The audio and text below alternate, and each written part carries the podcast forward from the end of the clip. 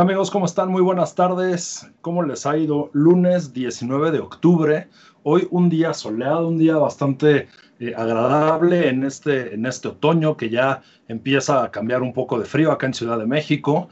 Eh, todavía algunos días con un poco de lluvia, eh, pero bueno, ya empieza, empieza el, cambio climatológico. Hoy celebramos el Día Internacional contra la lucha al cáncer de mama y es un día realmente bien, bien importante. Esta, esta enfermedad, eh, pues bueno, nos ha, nos ha afectado en distintos puntos. En México es uno de los principales, de las principales enfermedades que atañen a las mujeres y realmente eh, pues nos hace pensar, yo, yo tengo un, eh, pues el gusto de poder decir que de mi familia hay una sobreviviente de esta enfermedad y ella lo comenta, ella, ella eh, siempre me, ha comentado que el hecho de haber tenido el cáncer para ella es la más grande bendición que ha podido tener y que el universo le, dio una maravillosa oportunidad para volver a vivir y para revisar su vida de una manera mucho más amable y mucho más amorosa. Y entonces me hace pensar esta, esta postura, eh, esta manera de ver la vida de ella con relación a esto del, del cáncer, eh, como todos somos polvo de estrellas, como todos nosotros, eh, pues al final de cuentas, el cáncer realmente pues es un, es un enfoque. ¿Y por qué digo polvo de estrellas? Porque al final de cuentas pues dejamos un, un, paso en esta, en esta tierra, en este planeta, y pues estamos formados por un, pues tal cual, por e, esta energía consumida, esta energía en movimiento, esta energía compactada en forma de materia, y, pues esta energía viene como tal de las estrellas y muchas veces necesitamos un golpe de este estilo o un, o un, más que un golpe, quizás un maestro, un entrenador de esta naturaleza como lo es la enfermedad, para darnos cuenta cuál es nuestro, nuestro origen, de dónde venimos y hacia dónde vamos. Y entonces, eh, pues el, el, tema de hoy tiene mucho que ver con relación a las estrellas. Antes de entrar a, propiamente en la materia del tema y de presentarles a mi maravillosa invitada que tengo el día de hoy, eh, pues quiero decirles cuáles son nuestras redes sociales, cómo pueden contactarnos. Eh, pueden buscarnos a través de nuestra página web www.calderoradio.com, eh, bueno, www.calderoradio.com, nuestras redes sociales Facebook, Instagram y Twitter como caldero.radio y pues bueno, nos pueden seguir también en YouTube, en Spotify y pueden bajar la aplicación de Caldero Radio y pues eh, revisar todos nuestros podcasts, todos nuestros programas de muchísimo, muchísimo valor. Y pues allí nos pueden seguir. Y en mis redes sociales también en mi Facebook me encuentran como Juan Pablo Vázquez y pues mi teléfono es 55 85 32 0753 en caso de que me quieran mandar mensaje vía WhatsApp. Eh, pronto les voy a dar unos detalles de algunos talleres que voy a dar, eh, un taller que voy a dar en enero. Este taller se titula o va a ser enfocado a la comunicación en pareja y entonces, bueno, les daré más detalles pronto de este, de este taller y que podamos platicarlo y demás y pues me encantará verlos. Y pues sin mayor, sin mayor preámbulo, pues me encantará presentar eh, el tema del día de hoy. Y justamente el tema del día de hoy tiene muchísimo, mucho que ver con esta parte de ser polvo de estrellas o con esta energía que somos, eh, que viene como tal del universo. Eh, y pues tenemos a una verdadera experta con nosotros para platicar de este tema. Ella es Angélica Cardoso. Angélica es, estudió administración financiera, y desde siempre ha disfrutado mucho el conocimiento que conduce a tener una mayor claridad sobre la vida y sobre sus ciclos. Durante 12 años ha colaborado en UNICER, que es, bueno, pues nuestra maravillosa escuela de, espiritualidad. Yo muchas veces he hablado de mi escuela de espiritualidad y puedo decirles que gracias a esta escuela donde, donde estamos, donde tuve la oportunidad de conocer a Angie, pues realmente revolucionó mi vida y cambió a otro, a otro nivel mi, vida. Entonces, bueno, lleva 12 años colaborando en UNICER, en una, que es una organización dedicada al crecimiento interior eh, que, está aquí en México. En los últimos tres años ha estado formándose como astróloga con Elías de Molins y actualmente realizó consultas, eh, o realiza, perdón, consultas al público en general no descansando de su labor de estudio e investigación con el propósito de entender cuál es nuestra naturaleza y cómo ejercerla sin juicios, y como parte de una gran experiencia conjunta. Eh, busca poder interpretar en una forma de compartir herramientas, eh, de herramientas clave, perdón, que mejoren la vida de las personas, que invariablemente nos hace vivir más plenos y felices. Pues sin mayores preámbulos, eh, le doy la bienvenida. Angie, ¿cómo estás? Qué gusto, qué gusto en verdad tenerte en el programa.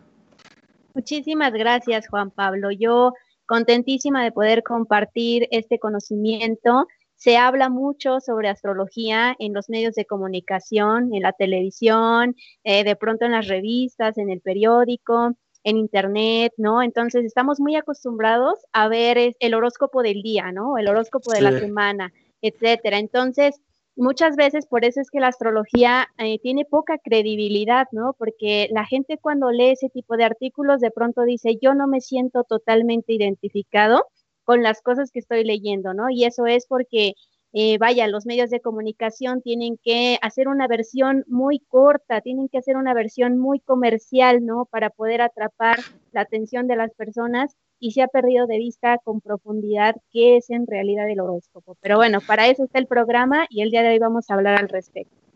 Buenísimo, muchísimas gracias Angie, sí, porque al final, eh, pues vamos, el, horóscopo, yo no me estoy vistiendo el día de hoy de rojo porque lo haya dicho así mi horóscopo, no es como que diga, este, definitivamente hoy vístete de rojo y será tu día de la suerte, pues no, el horóscopo realmente va mucho, mucho más allá. Eh, y pues bueno, tenemos, como bien comenta Angie, tenemos una astróloga profesional, eh, no es nada más esta parte de decir, pues hoy eh, Géminis, hoy acércate a Libra porque será un gran día para los dos. No, no nada más es eso, o sea, hay una profundidad mucho, mucho más grande. Entonces, eh, Angie, me gustaría preguntarte, primero, bueno, pues conocer un poquito más de, de ti. Tú estudias finanzas, das un brinco a la parte de la espiritualidad y después llegas a la astrología. Entonces, de una ciencia exacta como son las finanzas, entras a una, a una ciencia metafísica como es la astrología. ¿Cómo es este cambio? ¿Cómo es que llegas a la astrología? Mira, como todo, eh, cuando nacemos, crecemos, eh, nos vamos viendo muy influenciados por la familia, por la sociedad, por lo que la gente dice, y de pronto escoger una profesión como, astro, como para ser astróloga, pues de inmediato es rechazado, ¿no? De inmediato es algo que se enjuicia y que uno, bueno, la gente piensa, ¿cómo crees que te vas a dedicar a eso, no? Entonces es por eso que yo inicio con una carrera de contaduría pública específicamente y me doy cuenta que efectivamente ha sido una gran carrera que me ha dado muchas satisfacciones, pero al final mi propósito central siempre ha sido tratar de entender el significado de la vida, tratar de entender cómo es, qué papel jugamos nosotros en, eh, vaya, más profundamente, ¿no? ¿Qué, ¿Qué propósito tenemos cada uno de nosotros? Y esto me lleva a detectar patrones, a detectar eh, que en la vida hay gente que se comporta de cierta manera, ¿no? Y que hay una energía invisible que em, nos configura con ciertos talentos, nos configura con ciertas, o nos, nos acerca ciertas experiencias que van haciendo de nuestra vida única e irrepetible.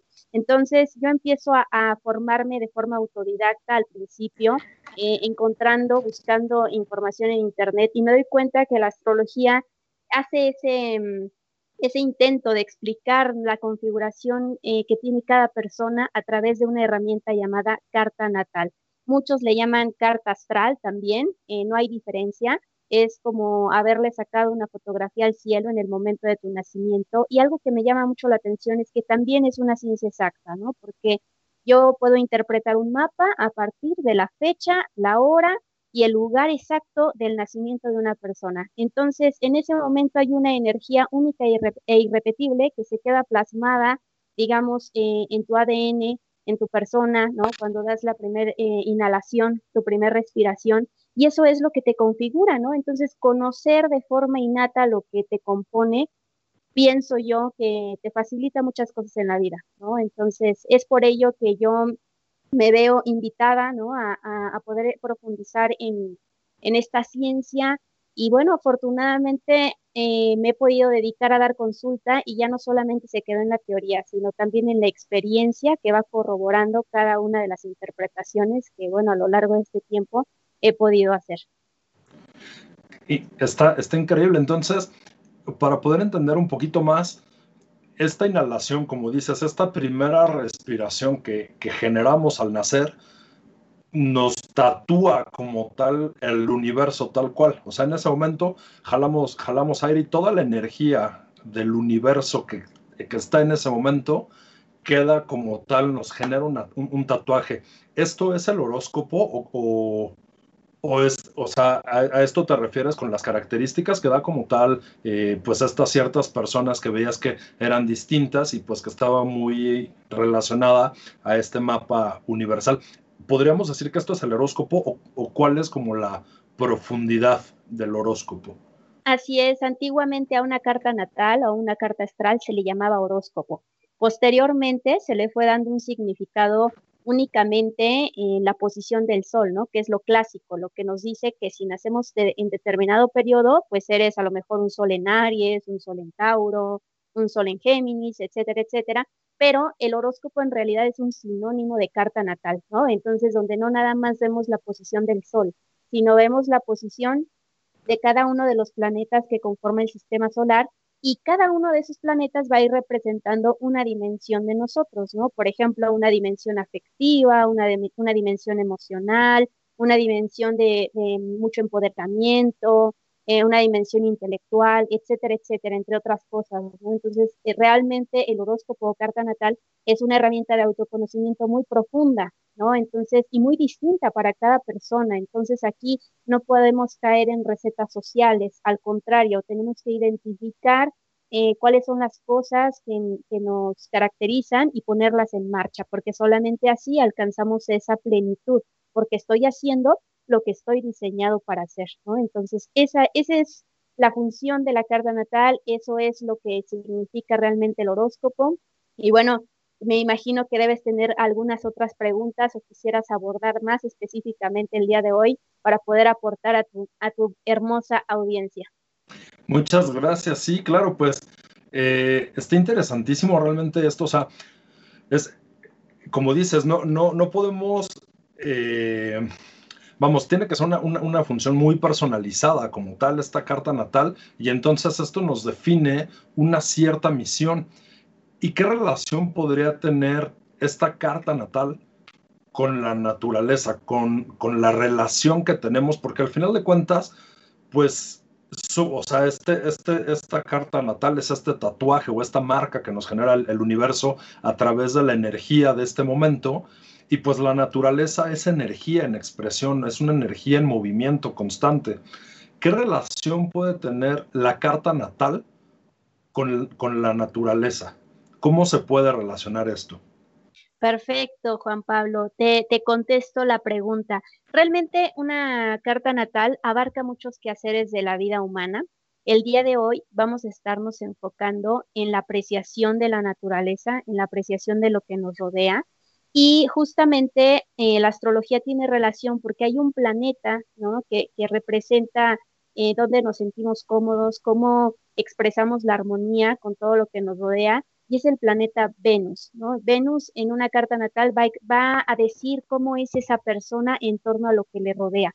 Entonces hoy eh, si me lo permites, vamos a abordar las diferentes perspectivas de acuerdo a la posición de Venus en los 12 diferentes signos del zodiaco y vamos a ver cómo cada signo se relaciona de forma bien distinta con la naturaleza y por qué debiera existir este conocimiento, porque nos haría eh, personas mucho más tolerantes, ¿no? Muchas veces decimos, bueno, pero ¿por qué no todos nos interesamos igual por la naturaleza? ¿Por qué no todos podemos apreciar las mismas cosas? Bueno, porque definitivamente nacimos para hacer aportaciones totalmente distintas, pero en luz, en amor, en conciencia, cada uno de nosotros pues puede propiciar una relación extraordinaria, no solo con la naturaleza, sino también con nuestras relaciones personales. Y bueno, el día de hoy, si me lo permites, pues vamos a estar profundizando con cada uno de los signos. Sí, claro, está buenísimo, porque además, como dices, esto nos da una tolerancia muy grande de poder decir, o sea, quitarle un poco, vamos, he escuchado mucho que de repente dicen, ay, seguramente es de Pisces, es rarísimo, o ay, o seguramente es escorpión y tiene el, carácter como súper duro, ¿no? Ay, no, seguramente es Géminis y es doble cara. Yo soy Géminis, cabe destacar, y no me considero doble cara, o sea, sí tengo como doble personalidad, pero... Sí, claro. eh, muchas veces generalizamos, ¿no? Decimos, ah, ya, al final, pues, este, pues entiéndelo, pues es así, ¿no? Entonces, eh, está, está padrísimo esto que nos dices, esta relación que tiene Venus eh, con cada signo zodiacal. Entonces, adelante, perfecto, pues me encantará. ¿Cuál es el primer signo zodiacal? Ok, vamos a ir en orden. El primer signo es Aries.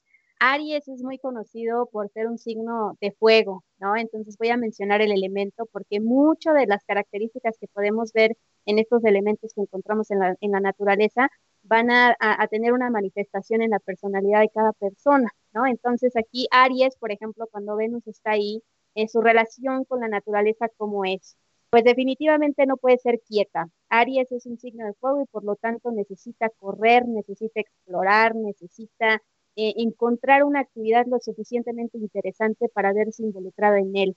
¿No? Entonces aquí la naturaleza, ¿cómo se vive? Yo creo que son estas personas que son alpinistas, que de alguna manera encuentran la manera de explorar la naturaleza de una forma que pone a prueba sus límites, ¿no? Entonces aquí tenemos a las personas que a través de el ejercicio, a través de diferentes actividades que incluso pueden generar mucha adrenalina, es como se conectan con la naturaleza, como llegan a sentir este éxtasis de poder, de poder convivir, ¿no? Con, a lo mejor con la pradera, con el bosque, con cualquier otro eh, ambiente en el que puedan ellos desarrollar una actividad lo suficientemente interesante, lo suficientemente inquietante, ¿no? Entonces aquí Aries no necesariamente se va a detener a contemplar, al contrario, está, se siente totalmente fuera de lugar cuando no está haciendo algo que considera eh, interesante, ¿no? Entonces aquí la exploración a través de la naturaleza pues puede ser la clave de cómo estas personas pueden estar eh, conviviendo y generar armonía con lo que le rodea. Ok, entonces, eh, pues vamos, no es como de, tacharlos de, ay, es que este, este está loco, ¿no? Pues es, es un ariano que está teniendo Venus en, en, su signo y pues es esta necesidad como tal de, de fuego, pues, ¿no? Qué, qué, increíble, o sea, al final sí, sí marca específico. Entonces, pues a los amigos que nos están escuchando me gustaría que nos dijeran cuando escuchen su signo, eh, cómo identifican esta parte, en qué, en qué experiencias han identificado así. Ya nos manda saludos Jessica Tagal. Dice saludos a mi astróloga favorita, a mi amigo maravilloso. Los estoy siguiendo y escuchando y disfrutándolos. Y saludos también a Elizabeth Cervantes.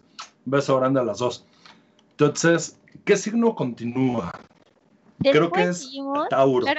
Claro, que sí, así es, Juan Pablo. Es el signo de Tauro. Tauro es un signo de tierra. nos vamos a dar cuenta que este signo, como es de tierra, está mucho más arraigado a la experiencia a través de los cinco sentidos, ¿no? Entonces, Tauro, la, bueno, es, este signo es el que más va a poder apreciar en su profundidad y en su tranquilidad la naturaleza.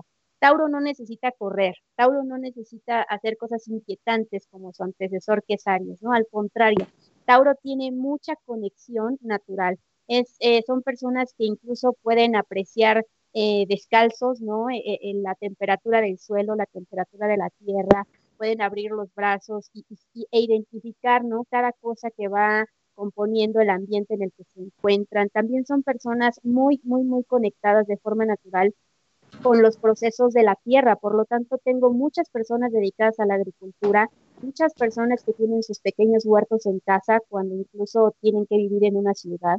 ¿No? Entonces, ¿por qué? Porque Tauro está conectado con el olor, está conectado con el sabor, está conectado con el tacto. Entonces son personas que fácilmente van a poder em, extender sus sentidos para poder apreciar cada ambiente, ¿no? Son muy contemplativos, son personas que realmente se ocupan de mantener la tierra, ¿no? Por eso hago mucho hincapié en la agricultura, ¿por qué? Porque son personas que se ocupan, tienen esa conexión natural con todo lo que provee la tierra y no solamente las plantas, aquí también vienen los animales, ¿no? Son, son más conscientes de su presencia, son más conscientes de que eh, eh, es, es, necesaria ¿no? la convivencia armónica de cada especie para que podamos disfrutar mejor de cada ambiente natural. Entonces, Tauro, por excelencia, es el más, más, más profundamente conectado con los ambientes naturales. Mm, y sí, sí me ha tocado ver, eh, tengo amigos, amigas Tauro, que llegamos de repente a campamentos o, o en el retiro, pues que que tuvimos oportunidad de vivir extraordinario el par de retiros en el que tú fuiste una de nuestras maravillosas guías, eh, pues varios taurinos bueno, taurinos, no sé si se dijera, o representantes de Tauro, okay. Eh, en esta experiencia llegaban y se descalzaban como tal, ¿no? Y que este, caminaban así sobre la tierra y necesitaban este contacto. Y mira, ahí está la, la, relación. Y, y, pues mira, es, es hasta como ya una profesión o una vocación definida, ¿no? La parte de los agricultores está buenísimo, o sea, este, este contacto pues con la naturaleza. Eh, sigue, eh, pues Géminis, este, este, este es mi signo, a ver cómo me relaciono yo con la naturaleza. Exactamente, viene Géminis. Géminis es el tercer signo, es un signo de aire. Los signos de aire son más pensantes, son más intelectuales, todo lo viven a través de su intelecto. Entonces, aquí la naturaleza, pues ellos siempre van a a, tener un halo de investigador, ¿no? Entonces van a decir, bueno, pero la naturaleza, eh, ¿cómo es que nos puede servir? ¿Cómo puedo aprender de ella? ¿No? Entonces Géminis empieza a cuestionar la naturaleza y se cuestiona para poder em, convencerse a sí mismo de, de, por qué está, ¿no? Y para qué está, cómo puede convivir con ella. Y una vez que llega a, este convencimiento, bueno, pues también la protege, ¿no? Con movimientos que le parecen inteligentes, con movimientos que les, que, les parecen interesantes. Entonces aquí el, Géminis es un signo muy comunicador, por ejemplo, ¿no? Entonces, de alguna manera promueven eh, el conocimiento de la naturaleza, promueven el contacto con la naturaleza, su protección, pero a lo mejor no son tanto los que se especializan en proteger la naturaleza, sino los que promueven ese cuidado, los que de alguna manera eh, se dan el tiempo de decirle eh, al mundo, ¿no? A través de tus redes sociales o en tu caso que tienes un programa, pues vamos a hacer contacto con la naturaleza, vamos a cuidarla, vamos a organizarnos para poder hacer reforestación. Yo me acuerdo mucho que tú hacías eso, ¿no? O sigues haciendo eso. Entonces, Géminis siempre va a encontrar la manera de saciar su curiosidad, ¿no? A través de, de, para qué ocupar o, cómo relacionarse con la naturaleza y al mismo tiempo de promover su cuidado, al mismo tiempo que promueve lo que él ha comprendido acerca de este contacto. Entonces, así es Géminis, ¿no? Eh, convierte un poco en tema de conversación, en tema de experiencia, eh, este contacto natural. Wow, qué increíble. Sí, sí es cierto, sí vamos, me identifiqué completamente ahorita con lo que dices.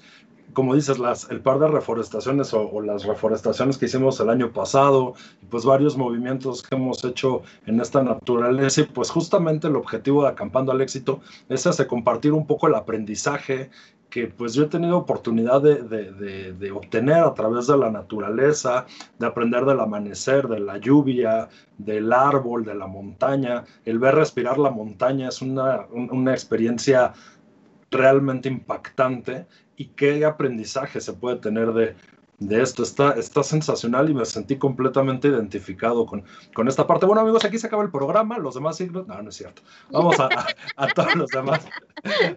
Vamos a todos los demás signos, este, que está también interesantísimo. Adelante, Angie, claro. Así es, nos vamos con el cuarto signo. Este cuarto signo es cáncer. Cáncer es un signo de agua. Y vamos a encontrar que el signo de agua es uno de los más emocionales, ¿no? Entonces, cáncer aquí eh, juega un papel muy maternal, ¿no? Eh, juega un papel en el que ah, es, este signo sí es el que protege las plantas, sí es el que protege los animales, porque vaya, la naturaleza va más allá de lo que tú y yo podemos platicar el día de hoy, ¿no? Entonces, son las personas que realmente riegan las plantas, ¿no? Que se dan cuenta cuando están enfermas, ¿no? Cuando hay que ponerles un tipo de fertilizante, cuando hay que eh, respetar el proceso natural de la tierra, ¿no? Son mucho más conscientes de los ciclos, son mucho más conscientes esta protección. Y no solo eso, con los animales generalmente son, es el signo que más adopta, que más eh, eh, tiene esta conexión de empatía hacia el sufrimiento no solamente ecológico, sino también animal. Entonces, generalmente son las personas más amorosas y son a las que vemos incluso hablando con la naturaleza. Entonces, estas personas que pueden hacer una conexión totalmente emocional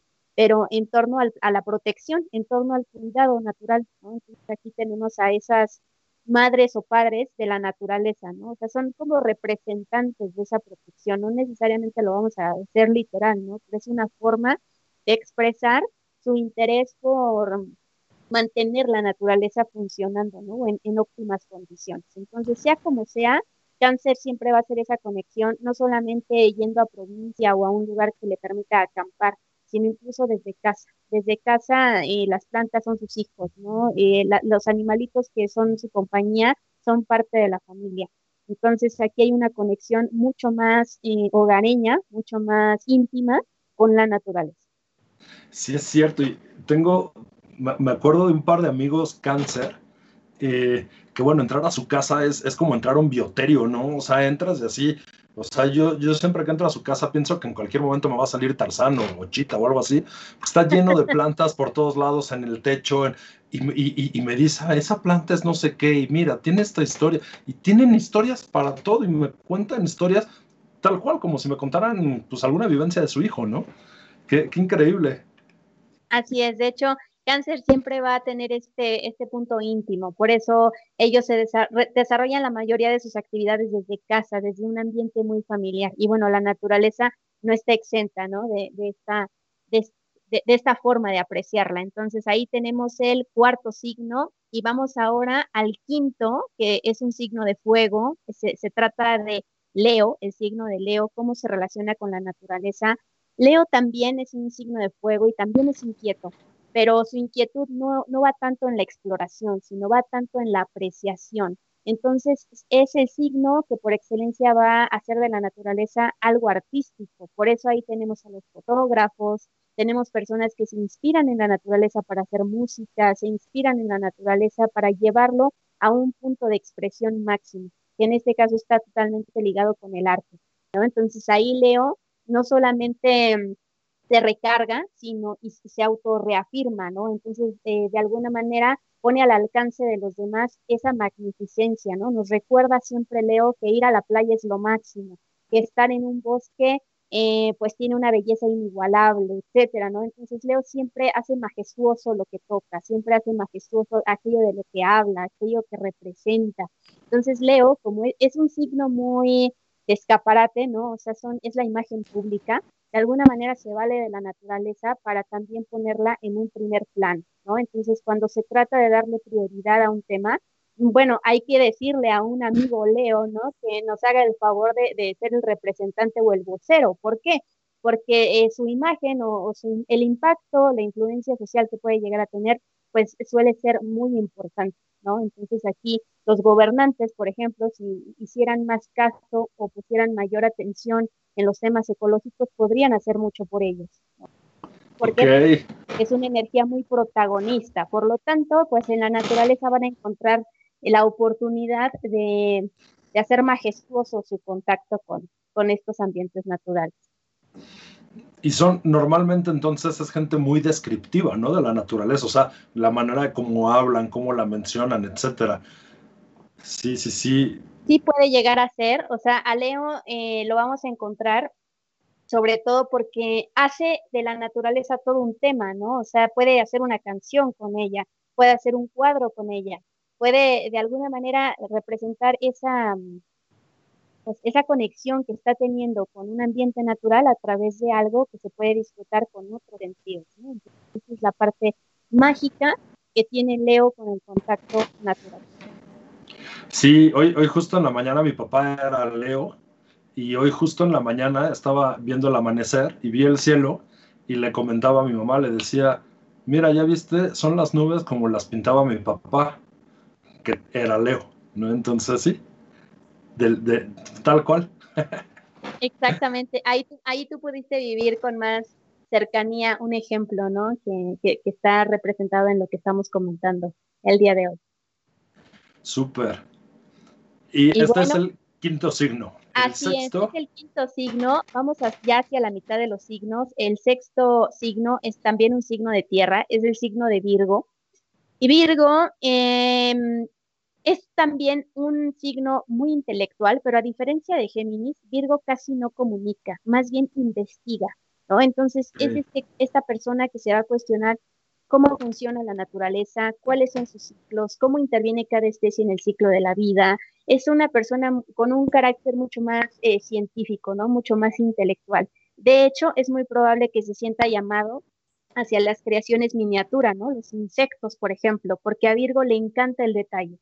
A Virgo le encanta eh, vivir de cerca eh, las expresiones más singulares, ¿no? Entonces puede que se especialice más a lo mejor en un reino más diminuto, más pequeñito, ¿no? Y en este caso los insectos podrían ser parte de, las cosas que les llamen la atención, pero no solo eso, va a poner atención en los detalles, ¿no? Entonces va a decir, bueno, hay algunos árboles más altos que otros, eh, hay algunas eh, hojas más verdes que otras, hay diferentes colores, se dan en diferentes estaciones del año, es decir, va a clasificar la información, le va a dar estructura y entonces va a poner todo ese conocimiento al servicio de la sociedad, al servicio de la humanidad, ¿no? Entonces, Virgo es muy probable que nos diga cómo cuidar cada planta, por ejemplo, ¿no? Entonces, va a ser un instructivo de cómo eh, poder cuidar cada una de ellas, pero no con este sentido maternal como lo haría cáncer, ¿no? Sino desde un, desde un sentido mucho más intelectual, de mucho más investigación. Ahí su aportación es totalmente práctica, ¿no? Entonces Virgo es quien nos va a decir, son los clásicos que hacen los videos de cómo sembrar papas en tu casa, ¿no? Entonces, primero consíguete una, no sé, un envase, una maceta, una cubeta, lo que, de, tales dimensiones, etcétera, ¿no? Siembra la, la, semilla, riégala tantas veces al día o tantas veces a la semana, etcétera, etcétera, ¿no? Entonces, ellos son los que nos van a proveer eh, datos muy específicos para poder cuidar no solamente las plantas, sino cualquier otra especie natural. Entonces, el contacto que tiene Virgo no solo hacía la curiosidad como en Géminis, ¿no? sino que también provee datos específicos y prácticos que nos ayudan a tener un mayor cuidado y convivencia con la naturaleza. Ok, entonces, por ejemplo, dentro de, la función que tiene Virgo, eh, juntando a un Virgo con un Tauro, por ejemplo, que Tauro tiene esta hortaliza en casa, y Virgo va a enseñar cómo poder hacer este trabajo, cómo ir en profundidad a la parte de la siembra y demás, todos estos detalles. Entonces podrían hacer una muy buena combinación Tauro y Virgo, por ejemplo, en esta parte eh, pues de investigación como tal. No sé si, si los signos, cada uno de los distintos signos por su elemento, tengan, se puedan como relacionar bien eh, a través, o sea, que el, que el punto conector sea la naturaleza, pero que puedan hacer un buen trabajo en equipo entre ellos. No sé si, si se puede hacer así. Sí, claro. De hecho, em, ahí es un poquito más complejo porque no obedecemos a un solo signo de nuestra carta astral, ¿no? Sin embargo, vamos a encontrar que las personas predominantemente con el elemento tierra van a ser mucho más afín con otros tierra, ¿no? Entonces el agua con el agua, el fuego con el fuego y el aire con el aire. Sin embargo, no están prohibidas las colaboraciones, ¿no? De alguna manera estamos para complementarnos y cada uno va haciendo una aportación muy específica. Imagínate que a lo mejor cáncer tiene la necesidad de cuidar, pero no sabe cómo. Y Virgo, a través de su observación, a través de su estadística, a través de su análisis, le va a decir, bueno, yo ya descubrí cuál es el ciclo natural de esta semilla o de esta planta o de este animal que quieres cuidar. Yo te digo cómo, ¿no? Y entonces Géminis, ¿no? Que es muy comunicador, va a decir, claro, y yo voy a hacer una plataforma de comunicación que pueda poner esta información al alcance de todos, ¿no? Entonces, esa es una de las posibles combinaciones. Entonces, aquí vamos a, ver que no todos estamos diseñados de la misma manera, pero que podemos hacer una aportación específica y valiosa, no solamente en este tema de la naturaleza, ¿no? Sino en cualquier otro campo que decidiéramos, en, el que decidiéramos participar. Ok, qué interesante, está, está buenísimo. Vamos justo a la mitad del, del horóscopo, pues, del, del zodiaco, no sé cómo decirlo, los dos signos. Este, el que sigue entonces, ahorita acabamos de ver, eh, haciendo nada más como una reseña rápida, vimos Aries, Tauro, Géminis, vimos Cáncer, vimos después de Cáncer, vimos eh, Virgo, no. ¿Cuál el signo de Leo. Leo, claro. Y eh, Virgo. Y Virgo, así es. Y vamos a la mitad de los signos del zodiaco y ahora vamos eh, con el signo de Libra. Libra es el segundo signo de aire. Y bueno, a Libra le encanta eh, la apreciación estética, ¿no? Entonces en Libra encontramos la belleza, la apreciación de la belleza. Entonces Libra siempre va a ver la combinación de colores, siempre va a ver todos los tonos de, verde posible, los azules, los rojos, etcétera, ¿no? De hecho, posteriormente Libra se inspira mucho en la naturaleza para la decoración de interiores, por ejemplo, se inspira mucho en la naturaleza para establecer modas, para decidir eh, cuál es la indumentaria que puede ir para cada ocasión, por ejemplo, ¿no? Entonces a Libra eh, siempre encuentra una oportunidad de inspiración en la naturaleza, pero de otro tipo, ¿no? A diferencia de Leo, que a lo mejor tiene una expresión mucho más artística, Libra tiene una expresión mucho más estética, Entonces siempre nos va a sugerir, por ejemplo, cómo hacer un jardín en casa, cómo em, decorar con plantas, ¿no? Eh, o también eh, en el cuidado de los animales, bueno, cómo poner a lo mejor sus casitas, ¿no? Con todo lo que necesitan, con todo lo necesario. Libra es un, signo que busca mucho equilibrio. Entonces son también los que nos van a recomendar que en casa, a pesar de ser un espacio pequeño, o sea cual sea su tamaño, pues podemos designar un área específica para que entre la luz del sol, para que tengamos un contacto lo más natural posible dentro de nuestra vivienda, ¿no? Entonces Libra va a tener esta característica que siempre se va a sentir muy inspirado a través de la belleza con el contacto natural, ¿no? Entonces, con independencia de lo que se dedique Libra, también lo va a defender mucho. Libra eh, es un signo que mantiene una postura neutral, ¿no? Entonces siempre va a buscar el beneficio tanto para la especie humana como el beneficio para eh, la ecología, el beneficio para los animales, y siempre va a procurar, ¿no? Desde un estado de conciencia, el, que siempre haya la oportunidad de, proteger ambas, las tres cosas al mismo tiempo, ¿no? O, el número de factores que esté en juego en ese momento. Entonces, Libra es así como se relaciona con la naturaleza. Y, de hecho, el signo del Libra es muy estético, ¿no? O sea, tiene una estética distinta a la de Leo, que también mencionabas que Leo muestra esta majestuosidad, pero tienen una expresión mucho más estética, ¿no? La parte de, de Libra, como, como comentas, esta combinación de colores y demás. Eh, y sí, sí me ha tocado verlo. Eh, de hecho, quería buscar rápido. No sé si Anthony Gaudí, el gran, el, gran eh, arquitecto, nació o era Libra, pero no, él, él, pues mira, era cáncer. Eh, él tenía esta, esta expresión, pero bueno, pues eh, lo, lo, visualizaba porque ahorita como lo describías, pues recordaba mucho como toda la, la, arquitectura y toda la filosofía de Gaudí estaba muy basada en la, en la parte de la naturaleza, ¿no? Entonces tenía la duda para ver si, era, si él era Libra, ¿no? Exacto, pero pudo haber tenido bastantes posiciones en Libra, porque vaya, eh, a través de la fecha de nacimiento puedes saber únicamente la posición del Sol, pero ya cuando conoces la carta de fondo, tienes otros componentes, ¿no? Entonces te puedes ver reflejado no solo en un signo, sino en varios. ¿Por qué? Porque tenemos planetas en diferentes signos, ¿no? Entonces, a pesar de que él era un sol en cáncer, muy probablemente su ascendente era Libra o su luna estaba en Libra, no lo sabemos, ¿no? Pero podría llegar a tener un componente estético a través de cualquier otra posición de su carta natal. Ok, perfecto. Entonces no nada más influye el mes en el que nace, sino obviamente toda la relación de todos los distintos planetas que tienen como tal, o sea, el, mapa completito, ¿no? El mapa solar completo. Exactamente. Cada una de las posiciones, por eso no podemos encasillarnos en una sola definición, sino que vamos a tener un poquito de varias cosas.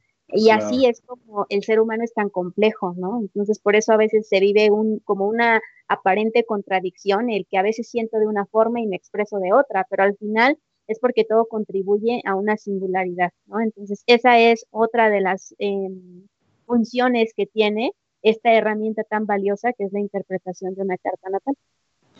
Ok, perfecto, increíble. Entonces, ya vamos más de la mitad, vamos con Libra. El siguiente signo, el octavo, ¿cuál es? Es Escorpio. Aquí tenemos el segundo signo de agua. Escorpio mm, es, una mm, energía mucho más profunda. Creo que Escorpio y su relación con la naturaleza puede ser hacia lo desconocido, puede ser hacia los lugares más recónditos. Por ejemplo, los buzos se me vienen a la mente. Los buzos arriesgan un poco, ¿no? La vida o las condiciones para hacerlo no, son totalmente seguras, ¿no? Al menos que domines muy, bien la técnica. Y entonces Scorpio se aventura a poder em, ahondar en el fondo del mar, se aventura a lo mejor a poder ahondar en las cuevas, ¿no? O en estos lugares recónditos de la naturaleza. ¿Por qué? Porque siempre está muy llamado a lo misterioso, a lo desconocido, o se puede enfocar en las especies exóticas, en las especies en vías de extinción, no solamente de animales, sino también de las plantas, ¿no? Y también, si Escorpio así lo decide, pues puede llegar a ser un defensor radical de cualquiera de estas causas, ¿no? Entonces puede eh, jugarse entre la vida y la muerte, literalmente, porque ellos están ávidos de, de, generar, este, de experimentar el poder, ¿no? De experimentar esta línea de fuego y de decir doy el todo por el todo, ¿no? Por eso es que Escorpio no conoce las medias tintas, sino que más bien es son personas radicales. Entonces es por ello que quizás su contacto natural es muy extraño para muchos, pero al final también aportan, ¿no? Porque nos están dando eh, accesibilidad a los lugares que a lo mejor nos daba miedo visitar, ¿no? A lo mejor nos inquietaba el, el qué podríamos encontrar en ese tipo de lugares. Y bueno, pues al final eh, las investigaciones esta, esta parte también de exploración es, un poco parecido a, a lo mejor a Aries, que también desea explorar, pero en este caso los lugares menos menos conocidos, ¿no? De los lugares de los que casi nadie quiere hablar, ¿no? Entonces, estas experiencias exóticas en el desierto, estas experiencias em, fuera de lo común, pues pueden estar muy, son altamente probables, ¿no? Que los quiere experimentar el signo de Escorpio. Ok, o sea, aquella exploración a la fosa de las Marianas, a qué puntos que nadie llegaría, ¿no? Exactamente, así es. E, ellos viven la, el contacto con la naturaleza de una forma más radical. ¿no? Entonces eh, necesitan sentirse vivos a través de esa experiencia, ¿no? Entonces generalmente la intensidad los acompaña. ¿Y cómo puede acompañar de la intensidad en un ambiente natural? Pues a través de este tipo de actividades. Ok, increíble, está, está sensacional. Tenemos algunos, algunos comentarios adicionales, los reviso rápido porque luego se me pasan. Felicidades a ambos, este mensaje de Lore Garrido, felicidades a ambos. Gracias por refrescarnos nuestro día con tan linda información. Pues sí, muchísimas gracias, Angie, en verdad. Y Rosa María Durán nos dice, hola, qué padre, Juan Pablo, saludos a Angie. Pues también saludo grande a, Angie. Muchísimas gracias. Y Rosa María, que es nuestra nueva compañera aquí en Caldero Radio, escuchen su programa jueves 8 de la noche, está extraordinario. Entonces, bueno, continuamos, Angie, por favor. Muy bien, Juan Pablo. Después viene el tercer y último signo de fuego. Vamos a hablar de Sagitario. Sagitario es, sabes, eh, quienes tienen una gran carga de planetas en este signo son espíritus muy libres, ¿no? Son espíritus que incluso no pueden echar raíz. Difícilmente viven en un entorno de la ciudad, por ejemplo, porque no se sienten lo suficientemente abiertos, ¿no? Lo suficientemente con el espacio para poder expandirse. Entonces, Sagitario siempre va a promover quizá un poquito más los campamentos, esta vida eh, con un mayor sustento ecológico y demás, ¿no? Pero también va a promover em, el respeto por la naturaleza, ¿no? Sagitario es mucho de convicción, es mucho de, ver el espíritu em, que vive en, esa, en ese tipo de expresiones de vida, ¿no? Entonces, un poquito, si eres un poquito religioso o espiritual, pues son personas que más fácilmente ven a Dios en la naturaleza, ¿no? Entonces, no solamente conectan con la utilidad eh, mundana, ¿no? Con la utilidad inmediata de, este contacto, sino que van a verle un mayor significado. Incluso van a poder expresar metáforas, van a poder expresar reflexiones de valores, de espiritualidad, pero no solo eso, ¿no? Porque también podemos tener personas a lo mejor ateas, ¿no? Pero que simplemente se enfocan en un mayor significado de la vida a través de la expresión natural, ¿no? Entonces pueden se, me ocurre, ¿no? Sagitario es, es, este signo que promueve un campamento o el contacto natural para fortalecer la comunicación o la colaboración entre, entre los colaboradores de una empresa, ¿no? Entonces, cosas así, ¿no? Entonces va a utilizar el, un ambiente natural con un pretexto de conexión, con un pretexto de poder convivir más y mejor, ¿no? Entonces aquí la expresión de Sagitario siempre va a ser así, siempre tiene como una fiesta dentro, ¿no? Entonces generalmente son las personas que viajan eh, eh, incluso fuera de su país, ¿no? Más frecuentemente que los demás, para poder conocer nuevos entornos, nuevos significados, nuevas maneras, ¿no? De, poder convivir con la naturaleza, etcétera, pero siempre centrándose en una experiencia profunda, ¿no? Que les va a dejar marcada un significado de acuerdo a, a lo que les haya tocado vivir en, en, a lo mejor en diferentes países o en diferentes lugares donde hayan tenido este contacto. Ok, y sí, sí, sí me, sí me suena. Conozco varios Sagitarios y sí me suena, son normalmente todos los Sagitarios que conozco son súper viajeros y les encanta, o sea, les encanta salir y ver, ver otras partes y, y, buscar. Y normalmente, digo, he tenido oportunidad de viajar con varios Sagitarios y es gente que, que, conoce. A ver, vamos a buscar este punto y este, o sea, lugares muy abiertos, como dices, lugares mucho en contacto con esta parte de la, de la misma naturaleza y buscan viajar todo el tiempo, ¿no? Entonces, eso es muy divertido, puedes viajar con, con, con Sagitarios porque realmente despiertan mucho como esa curiosidad para lo, lo, lo que está fuera de su entorno de manera regular. Así es, de hecho, pues Sagitario un signo muy expansivo, ¿no? Entonces, donde quiera, cada persona, aunque sea Sagitario o aunque tenga muchas posiciones ahí, se va a centrar en, un quehacer específico, ¿no? ¿no? No todos a lo mejor se van a sentir llamados a la naturaleza, pero tu programa que está muy enfocado en este tema, pues sería de esa manera, ¿no? Gran parte de la expresión que este signo puede tener a través de ello. Perfecto. Sagitario, nos faltan eh, tres signos. Exactamente, todavía nos faltan tres. Vamos hacia el tercer y último signo de tierra, que es Capricornio. Capricornio eh, es, eh, es, un signo bastante serio, ¿no? Bastante científico. Entonces creo que Capricornio siempre va a tener un gran respeto por la naturaleza. ¿Por qué? Porque concibe la inteligencia de cada cosa. Así como Sagitario percibía el espíritu, ¿no? De, de, de Dios o un, significado más espiritual, bueno, Capricornio va a encontrar un, eh, la forma en la que eh, cada expresión o cada manifestación, cada creación es inteligente por sí misma, ¿no? O sea, Capricornio dice, bueno, ¿cómo es posible que una semilla, en una semilla se pueda estar contenida toda la información del resto de vida de esta especie, por ejemplo, ¿no? Y tiene un gran respeto y admiración por ello. Y generalmente aquí está muy representado por el laboratorio científico. Aquí, por ejemplo, Capricornio puede poner a la orden de la humanidad o de la sociedad un descubrimiento respecto a la salud, ¿no? Va a encontrar plantas que mejoran ciertas condiciones físicas o va a encontrar eh, a lo mejor que la naturaleza también puede tener otra, otro tipo de intervención en, en, cosas que consideramos vitales, ¿no? Entonces, de aquí, por ejemplo, en la naturaleza hay mucha Está la herbolaria, por ejemplo, ¿no? que nos ayuda mucho a mantener el equilibrio de la salud. Y Capricornio, bueno, podría ser un signo muy interesado en poner a prueba qué otras, en qué otras cosas podemos facilitarnos eh, la vida, ¿no? A través de, la, de, los factores naturales, ¿no? A través de las plantas, a través de los animales, etcétera. Entonces aquí es un poquito más académico, ¿no? Entonces no solamente respeta la inteligencia, sino ve de qué manera la puede aplicar para el bienestar de los demás.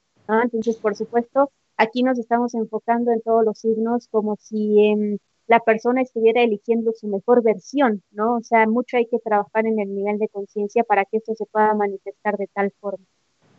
Ok, qué increíble, en verdad. Y, sí, sí, sí, definitivamente. Eh, pues bueno, los Capricornio que he conocido sí les interesa mucho, quizás no tanto el viajar a la naturaleza, pero como el leer acerca de ella. ¿no? O sea, no, no necesitan salir como para conocerlo. Sí, al contrario, incluso hasta son medio hogareños, son como más, bueno, por lo menos los que yo he tenido comunicación, son más hogareños, no necesitan tanto salir. Les gusta, les agrada, pero les gusta más investigar de, sobre ello. Así es. Yo te diría que más que hogareños son conservadores. Entonces, eh, de, alguna manera, sus movimientos son más premeditados, sus movimientos son más calculados, ¿no? Y por eso es que no necesariamente van a salir a explorar el mundo, pero sí van a saber apreciar la utilidad que tienen los recursos naturales en la vida humana. ¿no? Creo que esa es una de las, eh, una de las funciones o una de las experiencias de contacto natural que puede tener este ciclo. Ok, perfecto. Esto es Capricornio. Seguimos entonces con Acuario. Así es, es el último signo de aire. Acuario, bueno, pues Acuario, híjole, son los activistas natos, los revolucionarios. O sea, si, si se trata de hacer manifestaciones, si se trata de entregar la vida por una causa, creo que es Acuario quien lo haría, ¿no? Entonces, Acuario no solamente se va a preocupar por la naturaleza o por los animales, sino que incluso pueden construir fundaciones con causas al respecto, ¿no? Entonces aquí tenemos a los defensores, ¿no? Son, por ejemplo, aquí tenemos el movimiento vegano, el movimiento, ¿por qué? Porque es un movimiento contra toda la, historia humana, ¿no? Como hemos estado acostumbrados a convivir con la naturaleza y de pronto Acuario dice, no, pero estamos faltando al respeto o de alguna manera no estamos equilibrando nuestro, nuestro comportamiento respecto a lo que la naturaleza necesita, ¿no? Entonces, Acuario es el más preocupado por eh, el efecto que nuestras acciones como seres humanos puede tener en el, planeta, ¿no? Entonces, son estas personas que hablan eh, generalmente del cambio climático o que hablan de, de, la escasez de alimentos, de la escasez del agua en algunas regiones, etcétera, ¿no? Entonces, aquí tenemos un signo muy humano, muy humanista, ¿no? que, que, siempre va a generar movimientos de, de, mucha controversia porque siempre van un poco en contra de lo ordinario, van en contra de lo establecido. ¿Para qué? Para poder revolucionar y poder encontrar nuevas formas de sustentabilidad. De hecho, Acuario es quien rige el reciclaje, Acuario es quien rige toda esta parte de optimización de recursos, ¿no? Entonces aquí por eso es que tenemos a los activistas que mayormente se van a preocupar por esta faceta con el contacto natural, ¿no? Entonces, esa es la, manera en la que vemos a, este signo involucrarse con los ambientes naturales. Ok, ok, y finalizamos ya nada más, entonces nos falta Pisces. Exactamente, Juan Pablo. Pisces es el último signo de agua y es el más abstracto de todos, ¿no? Por eso me llama, me llama la atención que tú al principio decías, ay, es que Pisces está súper loco, ¿no? Entonces, realmente, Pisces es, es un signo que cuando predomina en una carta natal, son personas que viven de su imaginación, son personas que hacen poco contacto con lo racional y por lo tanto el contacto natural pues va a ser eh, incluso, em, los va a llevar a otros estados de conciencia, los va a llevar a tener una imaginación exacerbada, ¿no? Ahí las emociones, bueno, salen así a flor de piel, ¿no? Y Pisces es capaz de decirte que habló con el árbol, ¿no? Que le dijo a, B, C y D, ¿no? Entonces, generalmente establecen un tipo de conexión muy abstracta con la naturaleza, ¿no? Entonces se funden con ella incluso.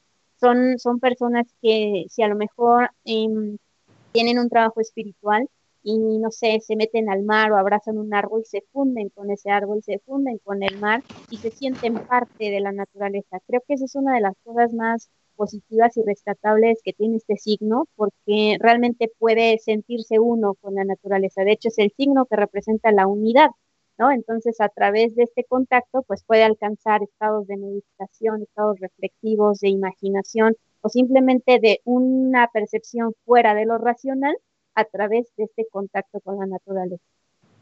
Ok, entonces Pisces no es que sean raros, es que en realidad tienen esta conexión mucho más abstracta, como lo comentas, ¿no? O sea, eh, te vamos, es, información, como lo decíamos al inicio del programa, muchísimo más, más profunda eh, que lo que leemos en una revista, ¿no? Que lo que leemos de tu número de la suerte del día de hoy es 6, 18, 25 y 43 y tienes que vestirte de morado con rojo y, o sea, hay una conexión mucho, mucho más profunda eh, en toda esta, esta parte de la, de la carta natal. Eh, y pues esta fue más o menos pues, el, repaso de todos, de todos los signos. Se nos está acabando el tiempo del programa, se nos pasó realmente volando. Ahorita vi el reloj y ya vi que se nos fue volando el programa. Así Entonces, es, así es. Este, me gustaría preguntarte, Angie, eh, ¿dónde podemos eh, platicar contigo? ¿Dónde podemos contactarte? Para que la gente, hay varias personas que me han preguntado que quieren tener una carta natal contigo. Entonces, ¿dónde podemos eh, localizarte para que se les pueda hacer esta carta natal o los ciclos solares para cumpleaños, que es un extraordinario regalo de cumpleaños? Muchas gracias, Juan Pablo. Pues les dejo mi número de teléfono, me pueden escribir por WhatsApp. Es el número 55 18 49 41 75. Ahí, eh, en ese teléfono, bueno, pueden escribirme para, no sé, a lo mejor satisfacer una, alguna pregunta antes de, querer em, establecer ya o agendar una interpretación más en forma de su carta natal. Ok, ¿nos puedes repetir por favor el teléfono? Sí, claro. Es el 55 18 49 41 75. Ese es mi número personal y bueno, ahí con mucho gusto puedo responder sus mensajes. Perfecto, buenísimo. Entonces, por favor, no, eh, para que no interpretemos nada más la, astrología, lo decías perfecto, es una ciencia exacta, es una ciencia, es una geografía cósmica, una geografía universal. Eh, para que tengamos una verdadera lectura y que podamos ser más tolerantes con nosotros mismos y que podamos tener un mayor conocimiento, por favor acudan con astrólogos expertos. Y bueno, pues Angie, eh, me, encanta en verdad que nos comparta siempre tu conocimiento con tanto amor. Eh, y pues por favor contacten, contacten a Angie, amigos míos, para que puedan tener una extraordinaria carta natal. Yo sigo leyendo de repente o escuchando mi carta natal, digo, wow, sí es cierto. O sea, hay muchas cosas que, se me olvidan y, regreso a, a, la carta natal constantemente. Perfecto, pues no sé si gustes comentarnos algo más para ya para acercarnos al cierre, ya para cerrar el programa, Angie. Pues solamente eso, que hagan un espacio en sus vidas para conocerse más. Eh, la carta natal es una extraordinaria herramienta si quieren todavía preguntar algo mucho más específico, pues ahí tienen mi número para contactarme. Y Juan Pablo, muchísimas gracias por la invitación, muchas gracias por este espacio. Yo de verdad eh, muy contenta de haber compartido contigo esta hora, este momento. Y pues nada, muchísimas gracias nuevamente. Muchísimas gracias a ti, Angie. En verdad me encantó el programa. Me gustaría tener una segunda parte del programa, si tú así lo, lo, eliges, en el que podamos hablar un poco más también sobre, sobre esta parte de la, de la carta natal y muchas de las acciones pues, que, que estamos haciendo como tal a nivel de, de, naturaleza. Muchísimas gracias, Angie, en verdad, por participar en, en, en Acampando al Éxito y por estar el día de hoy con nosotros. Mis amigos, muchas, muchas gracias a todos ustedes. Yo soy Juan Pablo Vázquez y los invito a que todos juntos vayamos acampando al éxito. Muchísimas gracias. Que tengan excelente tarde. Hasta luego.